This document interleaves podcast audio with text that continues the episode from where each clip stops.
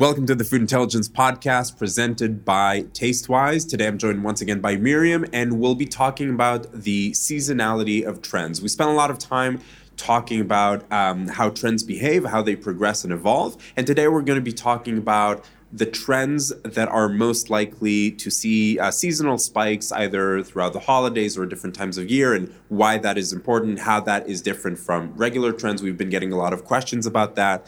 Um, so, without further ado, let's get into the episode.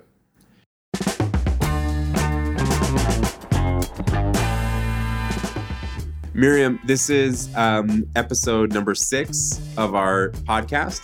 Um, and uh, we got our first correction. So a few episodes ago, um, I was talking about a Spanish tortilla, and I misled you. I said uh, it was, I used the Hebrew word pashtida, which um, is how we called it back home. Um, which is obviously a casserole. Um, but we had a listener reach out to point out it is not a casserole, it is an omelet. Thank you for that correction. It's important. I'm glad we clarified that. Yeah. So, to our topic for today, we're talking about seasonal trends. Um, so, you can can you kick us off by talking a little bit about um, how they differentiate from uh, what we can call like the standard trend or like the the regular trends that you see? Sure. So um, we talked in last week's episode about what makes a trend a trend, and that might seem like an obvious question, but I think we actually had a really productive conversation about it um, and kind of the intricacies and nuances of what makes something actually trending. Um, and it gets a little bit more complicated when we think about seasonality. Um, when we look at a market like the US or the UK, um, there are kind of areas in the calendar or timeframes in the calendar that we know to expect some sort of uh, you know seasonal aspect. So we can just run through those quickly. There's um, around New Year's we can see this sort of seasonal spike in uh, different types of motivation, specifically around diets. Um, we can see in the spring around you know let's say holidays like Mother's Day, Easter, Passover, things like that. Um, when we get to the summer, we obviously see spikes in kind of summer related things, beverages, refreshment, whatever.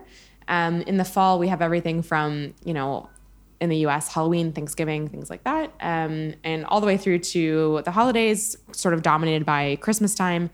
Um, all the way through. So, what makes any of those a trend? How can you know when you look at, let's say, Christmas 2020 or more broadly, the holiday season 2020? How can you identify within that what is actually a trend versus a flash in the pan kind of moment? Um, how can you sort of expect what's going to happen in the holiday the next year? Are you talking about things that are um, like obvious? Like for example, I think we mentioned the uh, I think we mentioned pumpkin beer. Mm-hmm. Like obviously, pumpkin related stuff is going to be popular around sure. Halloween. You probably don't need Tastewise to, to, to, to tell you that. Surprise! Uh, yeah, but uh, the um, so are you talking about those types of things, or are you talking about like? A specific diet all of a sudden being um, popular around New Year's resolutions, and how can you prepare for for a trend like that? I would say both. Um, I think probably what's more top of mind for most of our listeners is the kind of product side of things or the the, the ingredient or the the overall trend based on seasonality. But it is an interesting question to look at uh, the role of motivations as a trend. Um, and I think New Year's is the one that I've seen at least stand out the most in my recent research that we always see j- in January some sort of spike around diets. Yeah. Um, and I think that's probably the most significant um, example. But yeah, I think otherwise the the bit the more probably relevant question is looking at ingredients and dishes and all that uh, over the course of the year. Yeah, it's interesting because um, just to to kind of set the stage a little bit from the perspective that uh, we're coming at this from.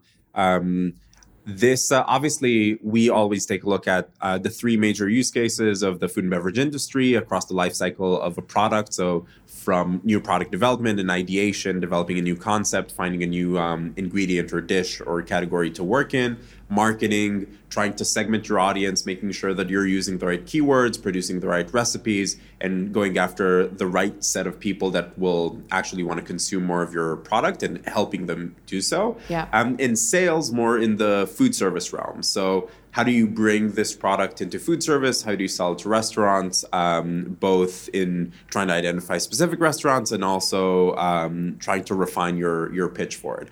So when we're talking about seasonal trends and we're talking about okay, these are the spikes that we're seeing year over year in um, uh, like different seasons or different periods of uh, of time.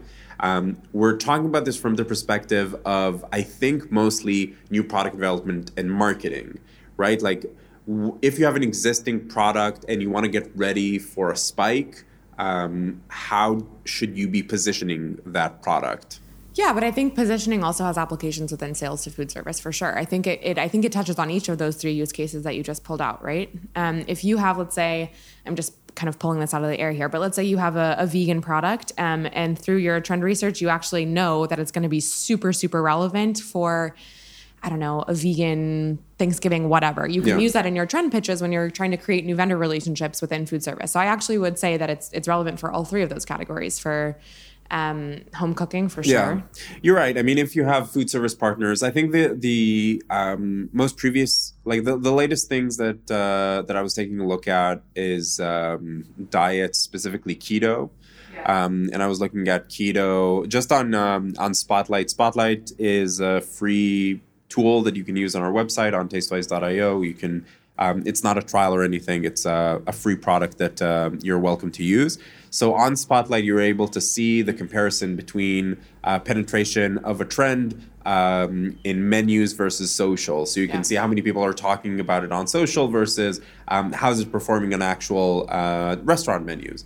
And it was very, very clear uh, that you can see obviously the spike around January where people are making New Year's resolution, but Sure. it was also clear that um, food service, like restaurants, are getting better bit by bit by answering that demand with things that are specifically geared towards that diet um, year over year. So it would be interesting to see how that performs across other diets that are maybe relevant to your products. Right, and I think that's also part of the application for um, the kind of food service sales enablement use case is is helping restaurants be quicker to Yeah. catch on to the curve of trends that you can expect in coming years. So we often see that um, consumer trends preface food service trends, which is sort of the natural movement of the market. Right, something becomes popular Yeah. among consumers themselves. Food service catches onto it, reflects it in their menus, um, and that's one of the great things about food service is that my menu, menus can be dynamic. Right, it's a lot easier to change a menu than it is to create a new product. Time to shelf is, you know, 12 to 18 months on average, whereas Yeah. menu changes are, are a lot faster. So,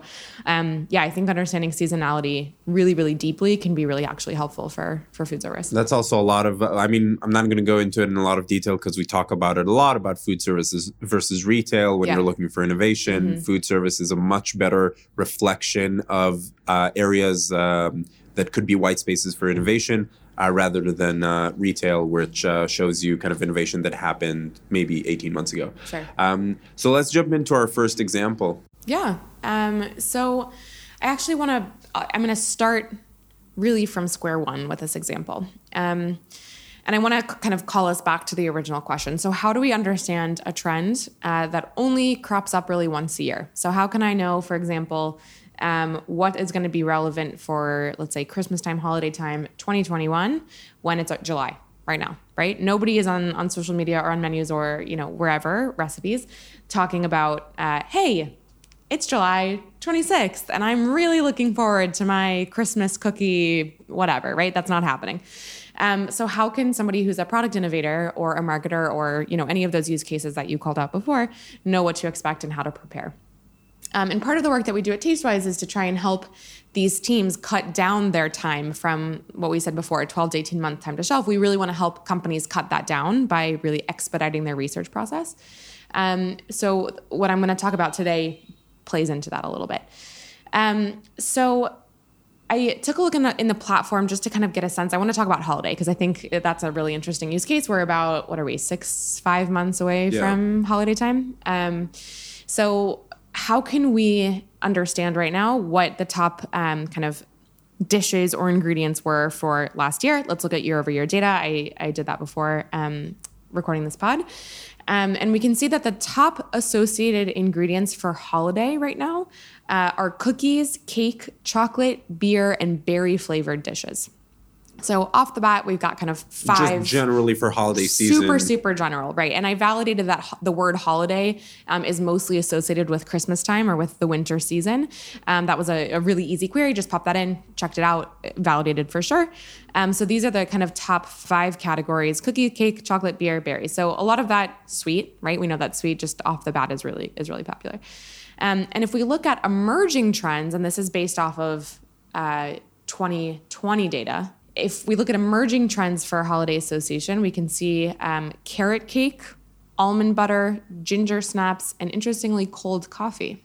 So these are much more specific. Exactly. So these are um, less penetrated, right? And by that I mean um, less, let's say, popular in terms of just sheer amount of conversations about these ingredients. They are still significant. Um, yeah. That's not to say they're you know baby baby trends. They're they're definitely significant, but they're also growing a lot faster. So we're seeing that um, carrot cake, almond butter, ginger snaps, cold coffee, etc., um, have a lot higher growth than those those previous categories we talked about. Um, so I want to kind of contextualize that for us. If we just use our gut feeling and we look at the difference between, let's say, cookies versus carrot cake, or uh, you know, cake versus almond butter, whatever it is, right? Or chocolate versus almond butter. We can see that there's a real specificity to these emerging ingredients, right? Um, that people are really interested in carrot cake rather than the generic. They're interested in almond butter. They're interested in ginger snaps, right? There's a real um, emphasis on ingredients. And I think that really ties into uh, the more kind of global trends that we're seeing, or the kind of macro trends, as I like to call them, that have a really big focus on. Um, customization, uh, ingredient specificity, looking at the the health qualities. Um, even just by looking at this, you know, carrot is the hero ingredient in carrot, carrot cake. Are you able to compare that uh, one year back as well like not just so 2020 we'll but yeah yeah absolutely so that's kind of the second piece that i want to that i want to talk about that here. would be really interesting to to see the comparison and how like covid impacted all for that. sure for sure exactly um, and i think functional health and functional eating yeah. is a trend that we were you know already seeing to start moving in 2019 um, and this is the sh- slingshot to plateau effect i wonder i mean so here so i i live in israel and and we um you know we celebrate we have most of our holidays kind of like in the September, October kind of season, but we but around Christmas, uh, there's Hanukkah and uh, um, and obviously a lot of those. Um, but but actually, like the the big one, like for um, um, like here in Israel, but the big one for food is actually uh, Passover. Yeah. Right. Not uh, not like uh, Hanukkah or, or, the rest of them, which is kind of like in a different time of year. It's around when Easter is. Sure. So um, I wonder, like my point in all of this, but I wonder um, if uh, when we compare 2020 to 2019, and, and, quite possibly to what we are going to see in 2021, um, if foods that are being prepared uh, kind of solo versus foods that are consumed kind of together has any impact? Because I, I just know that specifically you know for my family where some of these holidays last year we did over zoom. Mm. and it was almost kind of like you know here like at Tastewise we do these uh, virtual cooking classes every now and then where we will all get together on a zoom and someone on the team will you know teach us how to make something. Um, and uh, so there was a, a big difference in that happened in like the food that we actually ended up preparing everybody for themselves during those holidays uh, just because it wasn't the same dishes that are kind of like designed to you know uh, like feed a feed battalion as, yeah, uh, yeah. as my mom would say but uh, yeah. That's interesting and there's something about again what i called out a minute ago about personalization right? If you're cooking just for you yeah. you have a lot more of a flexibility of kind of picking and choosing what works for you and you're probably relying a lot more also on on maybe on recipes yeah. um, that suit those needs. That's fascinating we should look into that. Um, i think now is a perfect time to pull out my Star Trek Discovery quote. okay. That context is king. Um, and that's especially true when we look at these seasonal trends, right? Nothing exists in a vacuum. If Wasn't that context is for kings? no, no, no. Context is king. It's universal law is for lackeys. Context is king. I don't know how we want to subscribe to the first part of that quote in this context, but let's go with context is king. Yeah. Um, and I think that's especially relevant here when we think about, um, you know, how people are preparing food, what kind of trends they are they are uh, jumping into. I want to remind us that trends again don't exist in a vacuum. It's because people are engaging with them and they're engaging with them for a reason. So the motivation at the bottom of it is the context that we need to be aware of. So let's return to our carrot king, our carrot king example. our carrot king. Um, our carrot cake example.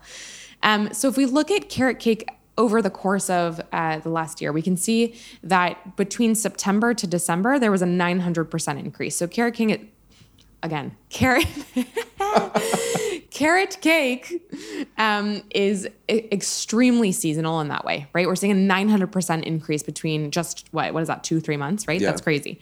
Um, and we also see a, a lesser rise around kind of the, the spring holidays in the US and in, in the UK, that's Easter um, for more kind of Christian dominated societies.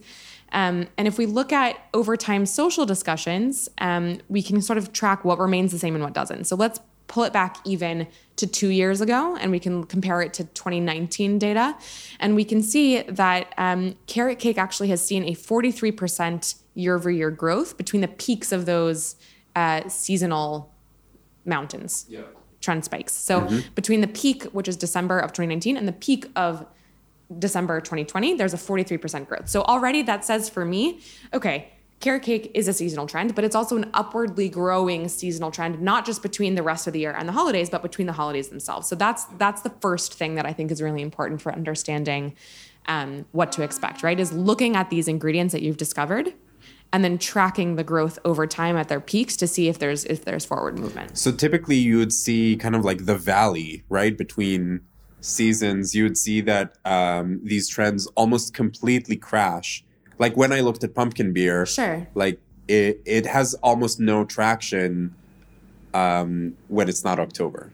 Right. right? So here you're saying that essentially between those peaks, I'm sure there's still like comparatively a valley, right? But uh, uh, between those peaks, you're seeing that the trend continues to grow. Does that strengthen the next peak? It makes it like larger from year to year.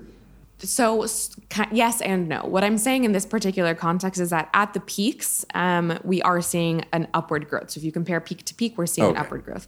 Um, I'll check in a moment to see if you know that is reflected throughout the course of the year. But I think what's interesting about uh, an ingredient like or a dish like carrot cake is that there there's this second seasonal aspect to it, right? Okay. So for example, pumpkin is is relevant in fall. Not a lot of pumpkin going on, let's say, you know, summer, maybe winter for some soup applications, but pumpkin really firmly in the US at least squarely involved with fall. Yeah. If you look at carrot cake, you're seeing this like huge spike in December and then later on a, a sort of minor spike in springtime. Yeah. Um, so we'll kind of return to this in a moment uh, to see kind of what's going on in between those those uh, spikes. Um, so the first step that I that I just called out is looking at the the comparison between those peaks. Um, also looking, I liked your point about you know the valleys and what's going on there as well. Um, but the next step is really diving into. All right, we see that carrot cake is more popular in December of 2020 than 2019. Why? right? What's the context? What's the the motivation? What's underneath that? So we can look at the top motivations uh, for carrot cake specifically for holidays, so not year round, just for for the holidays. Um, Seventeen percent of holiday carrot cake eating occasions are vegan, um, which is pretty significant, right? Um, Eight percent of those are gluten free. Eight percent out of the seventy percent no, who are no. vegan, or eight percent. Generally, yeah, yeah, generally. out and of there, all- there might be some overlap there, but I'm, I'm speaking about just kind of generally out of all carrot cake occasions for the holidays, eight percent of those are gluten free, um, and that's you know much much higher than the benchmark also, which is kind Yeah. of how we understand the average. Those are, are huge, huge, huge kind of numbers here when we look at the benchmark. Mm-hmm. We're also seeing that FODMAP, um, which is some a diet that um, it's an acronym for specific kind of or compounds and chemicals, which I'm not going to remember right now. Um, for sugar specifically, it's something that's often used to help uh, for gut health specifically. So people Yeah. who suffer from IBS, et cetera. Um, so FODMAP is a it's an elimination diet, and we also see that making an appearance with four percent of all holiday carrot cake occasions. And I can't emphasize enough how significant that is. Um, Yeah. And that's a, and all three of those are relevant to the macro trends that we're seeing throughout the course of the year. So I want to zoom out for a second.